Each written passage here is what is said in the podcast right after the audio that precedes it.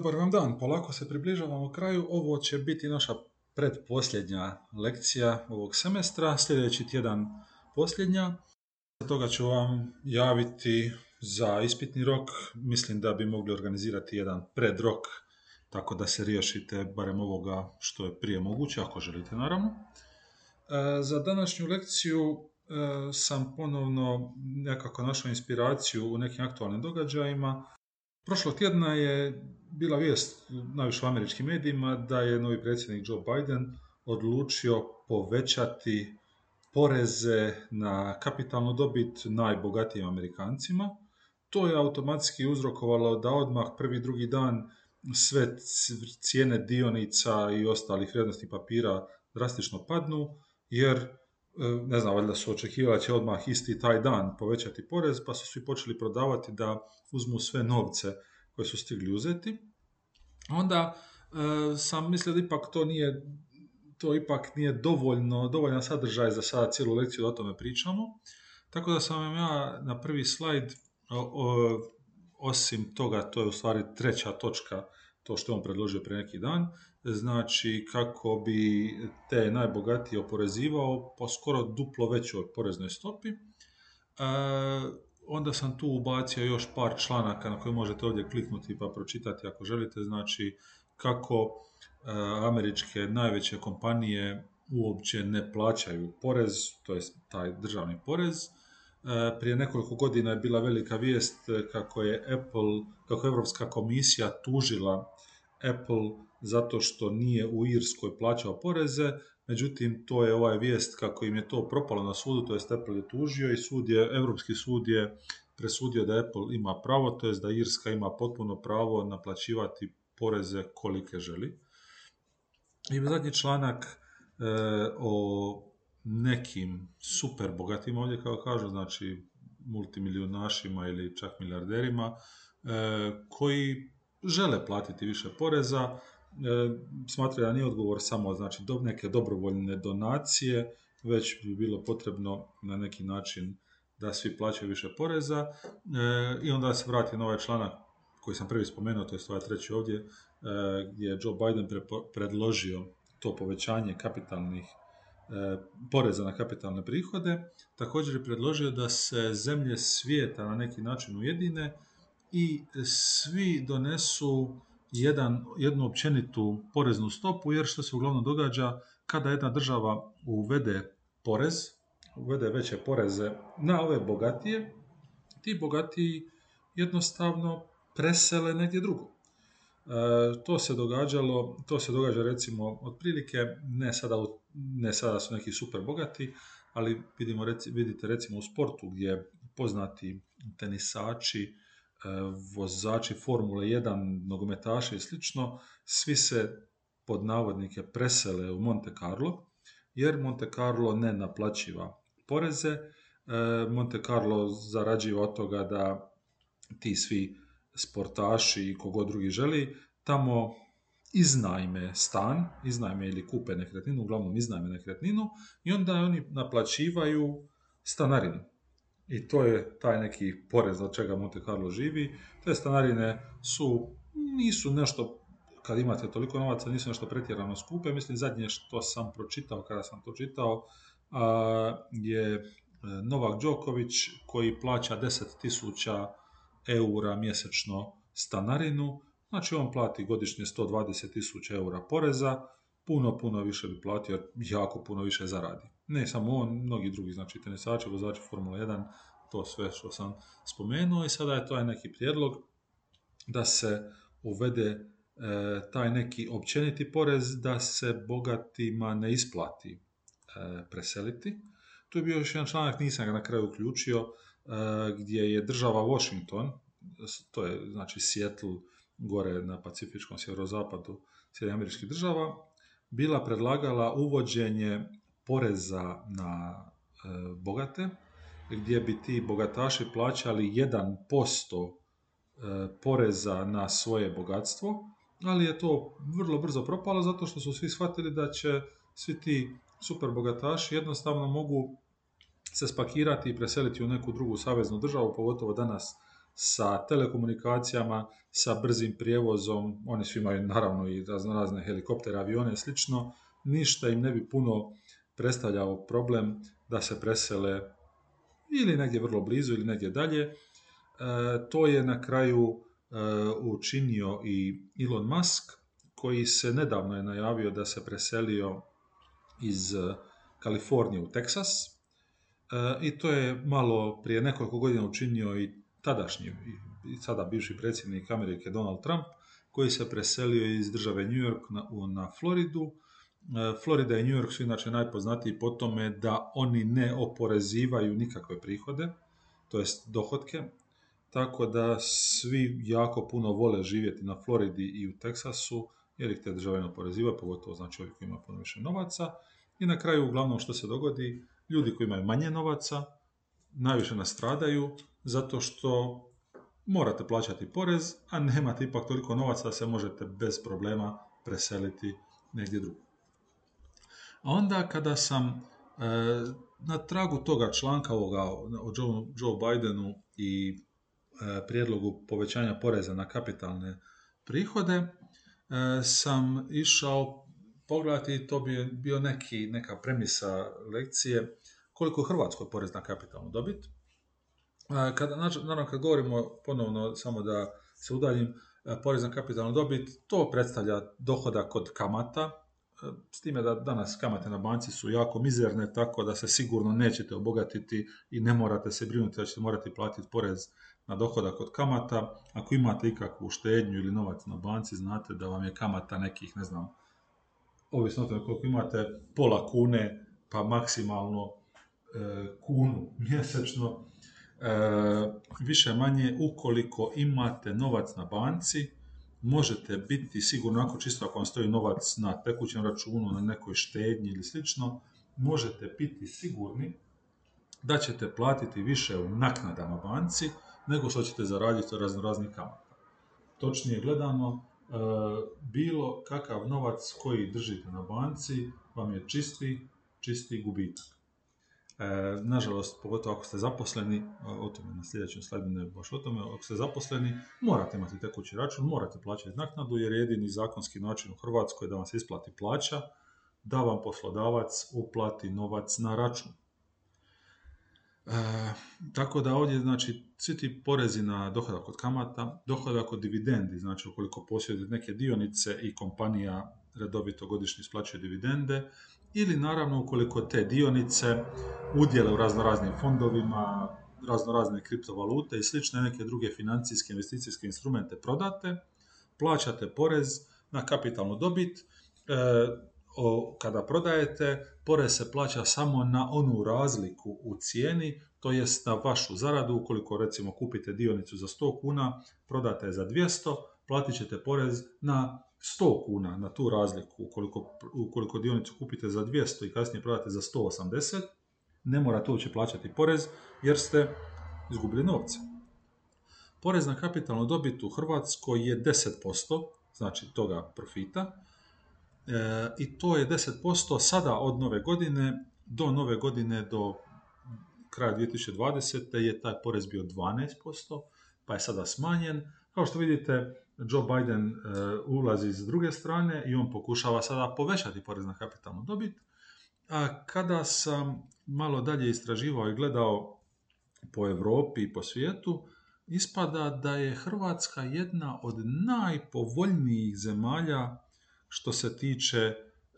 tog poreza na kapitalnu dobit. To jest, ukoliko ste državljani Hrvatske ili barem rezident, znači morate biti državljani, ukoliko imate prebivalište u Hrvatskoj i u plaćate porez, tada je vama u stvari jako isplativo ulagati u sve ove neke dionice, kriptovalute slično, jer plaćate samo 10%.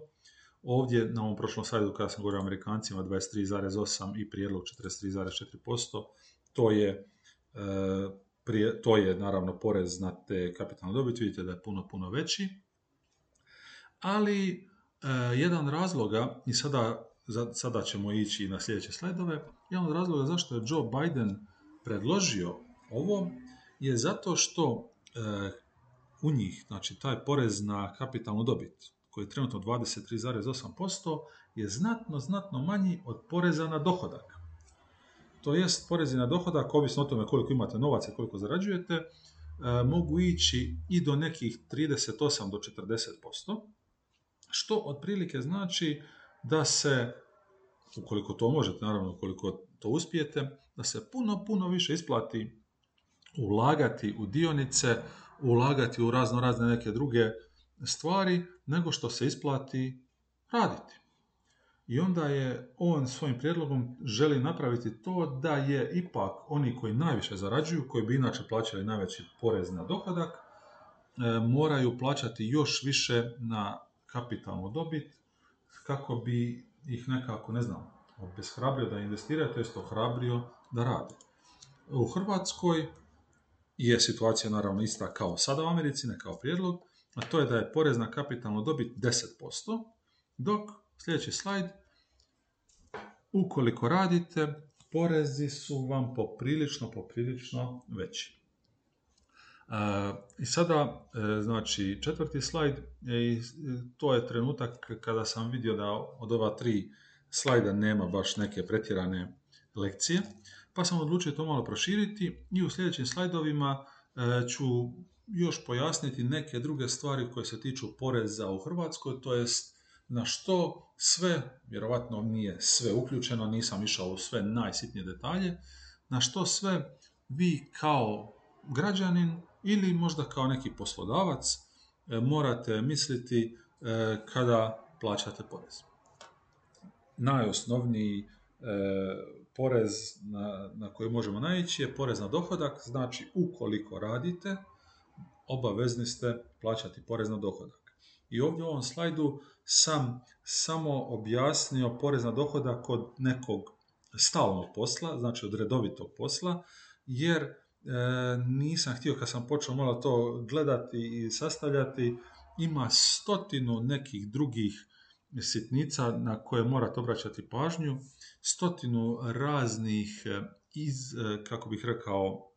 iznimki, e, pa nisam ulazio ni tu ni na student servis i na razne honorare, na razne druge povremene poslove, dodatne poslove i tako dalje.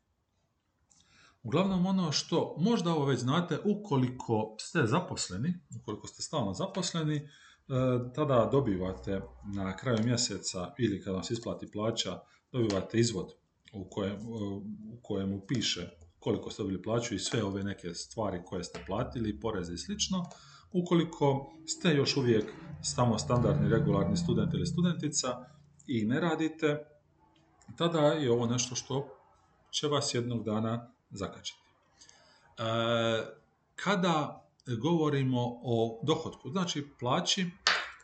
baratamo sa nekoliko izraza. E, jedan izraz je bruto plaća, drugi izraz je, izraz je neto plaća. Neto plaća naravno je ono što vi na kraju kada dobijete plaću na tekući račun, kada vam isplate plaću, to je ono što je vama ostalo i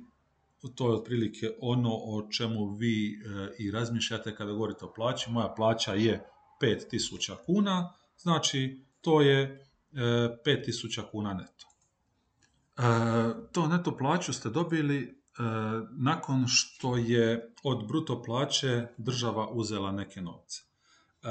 Kada poslodavac vama isplaćuje plaću, tada je naravno poslodavac uvijek razmišlja u tim terminima neke bruto plaće, to jest koliko će taj poslodavac morati izdvojiti novaca sa svoga računa da biste vi na kraju ostali sa tom nekom neto plaćom. I sada, mislio sam ovdje, sam bio čak i napravio tablicu e, o bruto neto plaće, ali na kraju sam odustao, nisam htio ulaziti previše u matematiku. Ali, e, kada govorimo o raznim porezima, to jest ovdje kako država to naziva doprinosima, razlikujemo ove prve dvije točke, znači doprinosi na plaću i doprinosi iz plaće. Razlika je znači ta što ove doprinose na plaću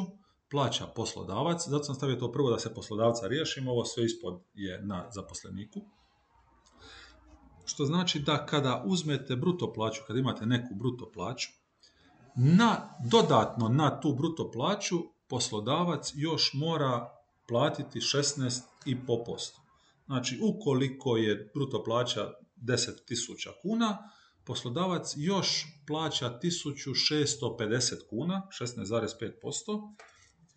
državi, to jest plaća zdravstvenom osiguranju. Zaposlenici ne plaćaju zdravstveno osiguranje, zdravstveno osiguranje se plaća, plaća poslodavac. Tako da automatski čim ste stalno zaposleni, to znači naravno da imate zdravstveno osiguranje plaćeno. E, to je naravno poslodavcu također trošak, a sve ostalo plaća zaposlenik. Znači ponovno, kada uzmemo tu bruto plaću, poslodavac će platiti nešto malo, tih 16,5% više za zdravstveno osiguranje, a na zaposleniku je da se iz te bruto plaće, iz njegove iz njezine bruto plaće, odbije u startu 20% bruto plaće za mirovinsko osiguranje. E, I to već zadnjih evo 20 godina e, se to mirovinsko osiguranje razdvaja na dvije uplate. Prva uplata je 15%, e, ide u prvi stup, takozvano solidarno mirovinsko osiguranje, to jest u zajedničku državnu vreću, u državni proračun, iz koje onda država isplaćuje mirovine svim umirovljenicima. 5% vaše bruto plaće ide u drugi stup, to je vaš, samo vaš račun na vaše ime i prezime i u tom računu vi štedite za svoju mirovinu, e, to je obavezno, znači ne možete reći ne bih htio štediti, e, morate, znači automatski vam se oduzme i 5% ide u drugi stup. U Hrvatskoj e, taj drugi stup postoje četiri firme, četiri kompanije, četiri osiguravajuće društva, recimo tako, e, koji organiziraju prikupljanje novca i štednju novca u taj drugi stup, takozvani mirovinski fondovi. E, to su e,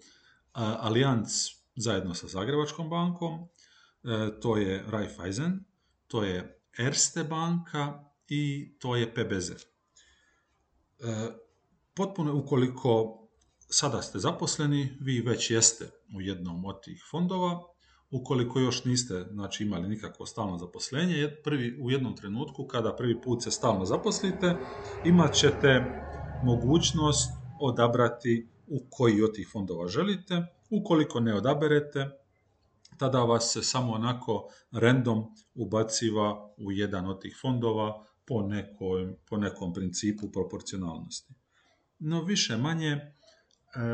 ne bi vam trebalo praviti nikakvu razliku gdje ćete biti u kojem mirovinskom fondu. Ukoliko još niste birali, ukoliko e, kada dođe vrijeme da birate, moj savjet je jednostavno izaberite onaj mirovinski fond e, u, banci u kojoj već imate račun. Znači, ukoliko imate tekući ili neki drugi račun na privrednoj banci, pođite na, u taj mirovinski fond. Ukoliko imate u Zagrebačkoj banci, pođite u taj mirovinski fond. Ukoliko imate u Raiffeisenu, pođite u taj mirovinski fond. Ukoliko imate na Erste banci, pođite u taj mirovinski fond. Ukoliko imate račun na bilo kojoj drugoj banci, recimo u Dubrovniku bi to možda bila OTP banka, svejedno vam je. Morate izabrati ćete jedan od ta četiri. Čisto to govorim zato da ne morate imati posla sa puno banaka. Bolje vam imati posla samo sa jednom bankom ti mirovinski fondovi su naravno odvojeni od cjelokupnog poslovanja banke, tako da u teoriji, vjerojatno neće se nikad dogoditi, u teoriji da banka i propadne, taj mirovinski fond neće propasti jer je odvojen, samo je pod nekim menadžmentom te banke. E, kada platite e, te doprinose iz plaće u mirovinsko osiguranje, ostatak novca, onaj koji vam je ostao, još podliježe porezu do 4000 kuna mjesečno e, imate neoporezivi dio. Taj se iznos e, podizao već nekoliko puta zadnjih nekoliko godina, e, tako da postajala je i neka ideja, ne znam hoće li se to događati ili hoće li, je li to samo bila priča, da će se taj neoporezivi dio podizati čak na 5000 kuna mjesečno, što znači da znači u startu ukoliko imate plaću, on minimalnu neku sitnu plaću do 4000 kuna, e, niste obavezni plaćati porez. A porez na dohodak ste obavezni plaćati i naravno plaćate ga na ovu razliku iznad 4000 kuna mjesečno koji dobivate plaće. I taj porez na dohodak je do 30.000 kuna mjesečno, što pretpostavljam da je velika, velika većina ljudi u Hrvatskoj, je 20%. I ako imate plaću već od 30.000 kuna mjesečno, e, tada vam je porez 30%. E, naravno, taj porez na dohodak se automatski odbija od vaše plaće u platnoj listi, tako da e, novac koji vi dobivate, neto novac, je već umanjen za taj porez na dohodak, već izračunat, uplaćen je unaprijed i ukoliko ste onako redovni prosječni građanin, imate redovito prosječno zaposlenje, otprilike i nemate nekih pretjerano drugih nekih dobitaka, investicija, velikih nekih skupih vlasništva. Više manje se to automatsko, e, automatski porez koji se odbija na kraju godine e, odgovara točno onome porezu koji ste platili, to jest sada negdje peti, šesti mjesec, zavisi kada država odluči, kada skupe nešto novaca, ide ona ideja, ide povrat poreza. Znači, ide povrat poreza gdje vam država e, vraća dio novca koji ste preplatili, to jest ukoliko su vam uzeli previše poreza na dohodak, vraćaju vam taj jedan dio novca. E, država se zadnjih barem deseta godina dobro izorganizirala, tako da najčešće, znači ono što sam rekao, ako ste prosječna građana, imate prosječno radno mjesto, e, na kraju godine niste državi ništa ni dužni poreza, niti je država išta vama dužna, a već deseta godina također je država uvela, od kad su uveli OIB otprilike, e, to da država već u startu zna po vašem OIB-u što sve imate, što ste sve zaradili, e, odakle vam dolaze novci, imate li kakvih drugih prihoda, tako da nemate više nikakvu obavezu prijavljivati porez. Prije, do negdje 2010. 12. ste morali svake godine e, popuniti obrazac, odnijeti ga na poreznu upravu, prijaviti porez, e, sami se pognjaviti, izračunati i tako dalje. Sada se sve to automatski obavlja i samo na jednom trenutku kada država to stigne vam pošalju izvješće koje kažu evo platili ste poreza, dobit ćete povrat toliko i toliko ili morate nam, nešto, nešto ste previše zaradili, morate nam dati još novaca. Osim tog poreza na dohodak, naravno u, do neto plaće odbije vam se i prirez. To je gradski porez na dohodak, e, znači ovaj porez na dohodak 20 do 30% ide direktno državi. E, ovaj gradski porez na dohodak, to je takozvani prirez, ide u gradski proračun i svaki grad ima pravo odlučiti koliki će im biti prirez. Maksimalno po zakonu e, smiju staviti prirez na 18%. E, samo da se razumijemo, e, ovih 18% nije 18% vaše neto ili bruto plaće, nego 18% iznosa poreza koji platite. Tako da čisto onako matematički nije to toliko točno, ali ukoliko imate neto plaću 10.000 kuna, država će vam uzeti 2.000 kuna poreza na dohodak, a onda ćete vi platiti ako ste u Dubrovniku 10% od te 2000 kuna poreza, to je prirez će vam biti 200 kuna e, mjesečno i to ide e, u proračun grada. Svaki grad ima znači pravo određivati koliko, i općina naravno, koliko živite neko ko nije grad nego općina. u Dubrovniku je to 10%, E, prije je, ali davno prije, ne znam točno, prošlo je puno, puno godina, je bio 15, kada je u Hrvatskoj bilo maksimalno 15, onda je jedna od nekih, ne znam, e, vlasti, kogod je tada bio, smanjio to na 10%, a država je s druge strane povećala maksimum na 18%, e, Zagreb, grad Zagreb ima 18% prireza.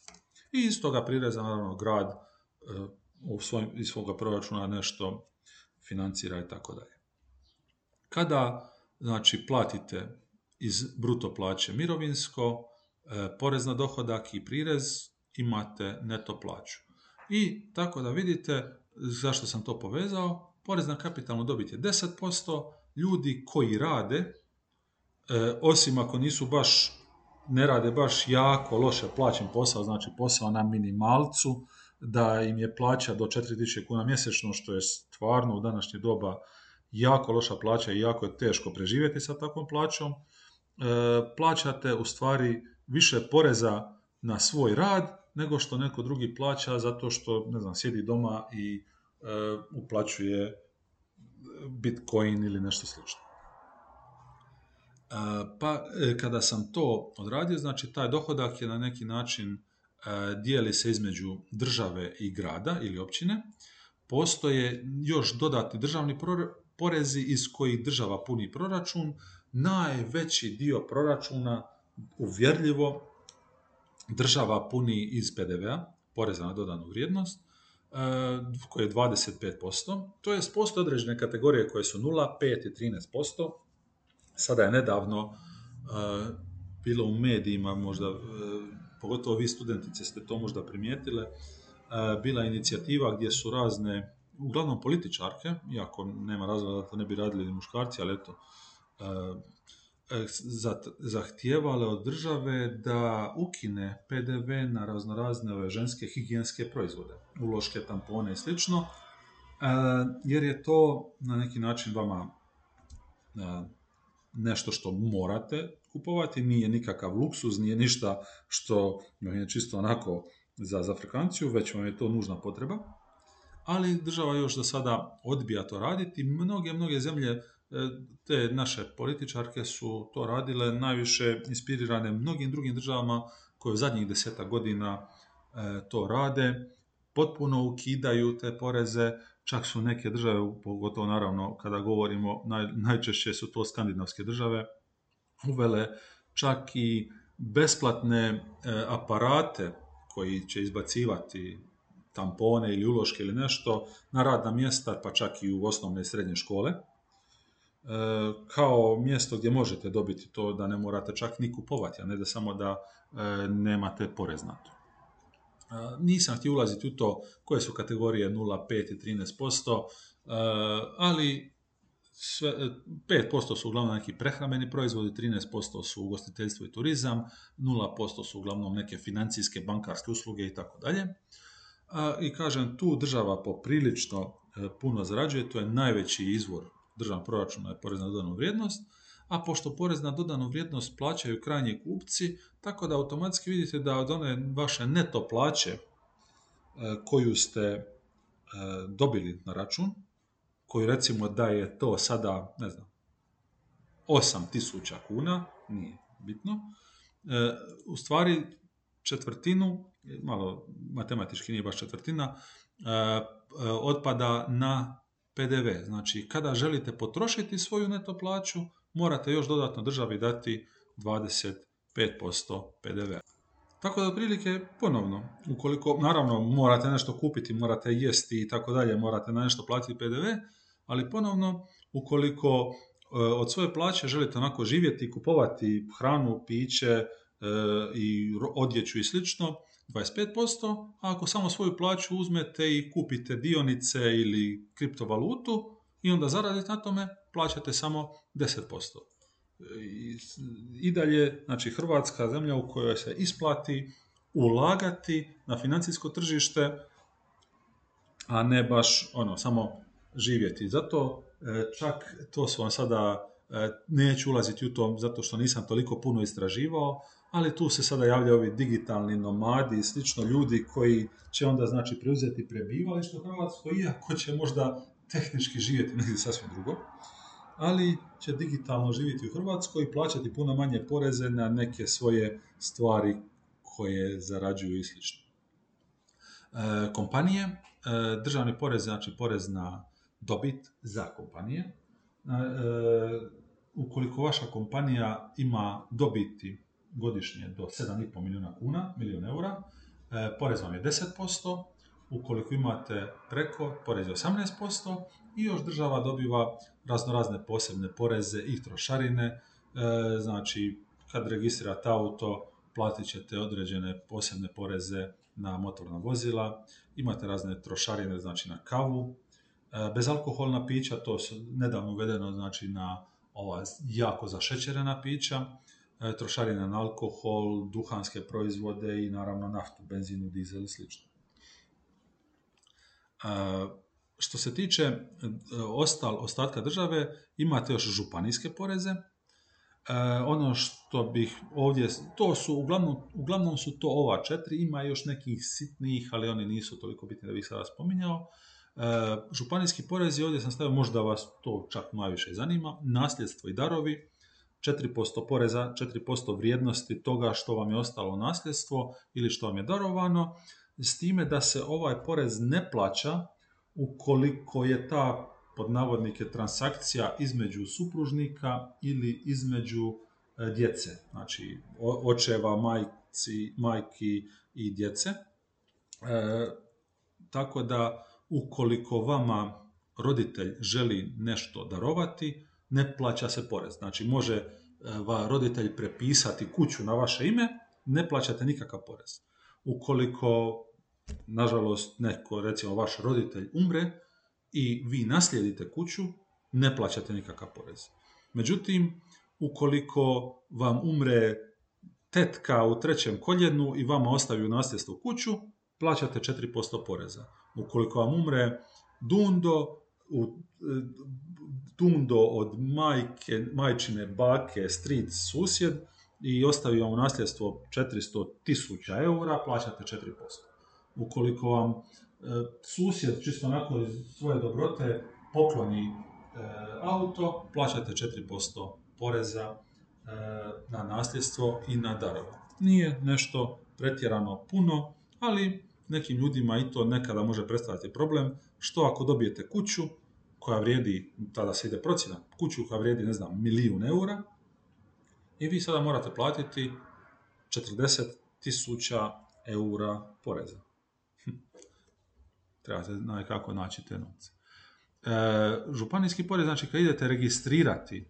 auto, tada imate porez na ova cestovna motorna vozila, ukoliko idete registrirati barku imate porez na plovila i ukoliko ste vi e, uglavnom firma koja organizira razno razne, ovdje piše zabavne igre, znači ako imate one razno razne poker aparate, rulete i slično, e, porez je 100 kuna mjesečno po automatu, jer je tu jako, jako teško sada ulaziti u to koliko je ko ubacio kuna u aparat, pogotovo što, što se to vrlo lako može jeli, manipulirati, tada plaćate 100 kuna mjesečno, pazite ako imate aparate za igru, pretpostavljam da ćete zaraditi više od 100 kuna mjesečno na svakom aparatu. I na kraju e,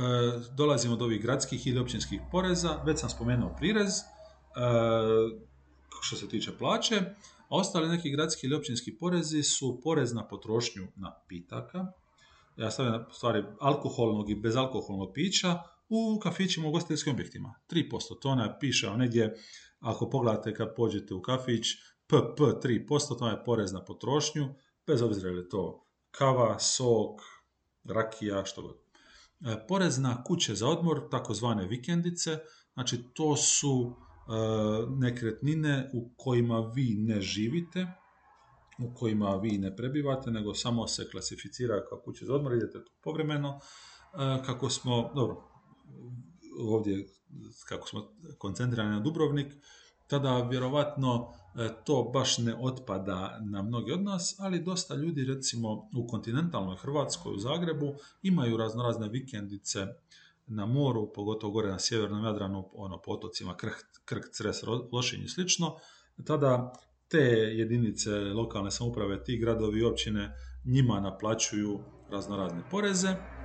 I posljednje što ostalo što ide gradu ili općini je porez na promet nekretninama, znači ukoliko prodajete nekretninu, morate platiti 3% poreza, e, uglavnom to plaća kupac najčešće, tu znači to je ta 3% e, poreza na promet nekretninama,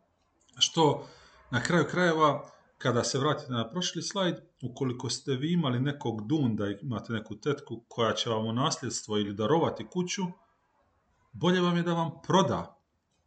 nego da vam e, pokloni, naravno proda pod neku, neku fiktivnu, ili ne morate im dati novce, jer ukoliko vam prodaju kuću, platit ćete 3% poreza, ukoliko vam poklone kuću, platit ćete 4% poreza, ili po našem primjeru uštedit ćete 10.000 eura. E, I na kraju, to nisam ovdje spominjao, jer je prije nekoliko godina, pa ja mislim da su već sada prošle 4-5 godina, je e, se često, često spominjalo da će se uvesti porez na nekretnine, ne na promet nekretnina, nego na nekretnine, gdje ćete vi morati plaćati određeni postotak samo zato što posjedujete nekretninu.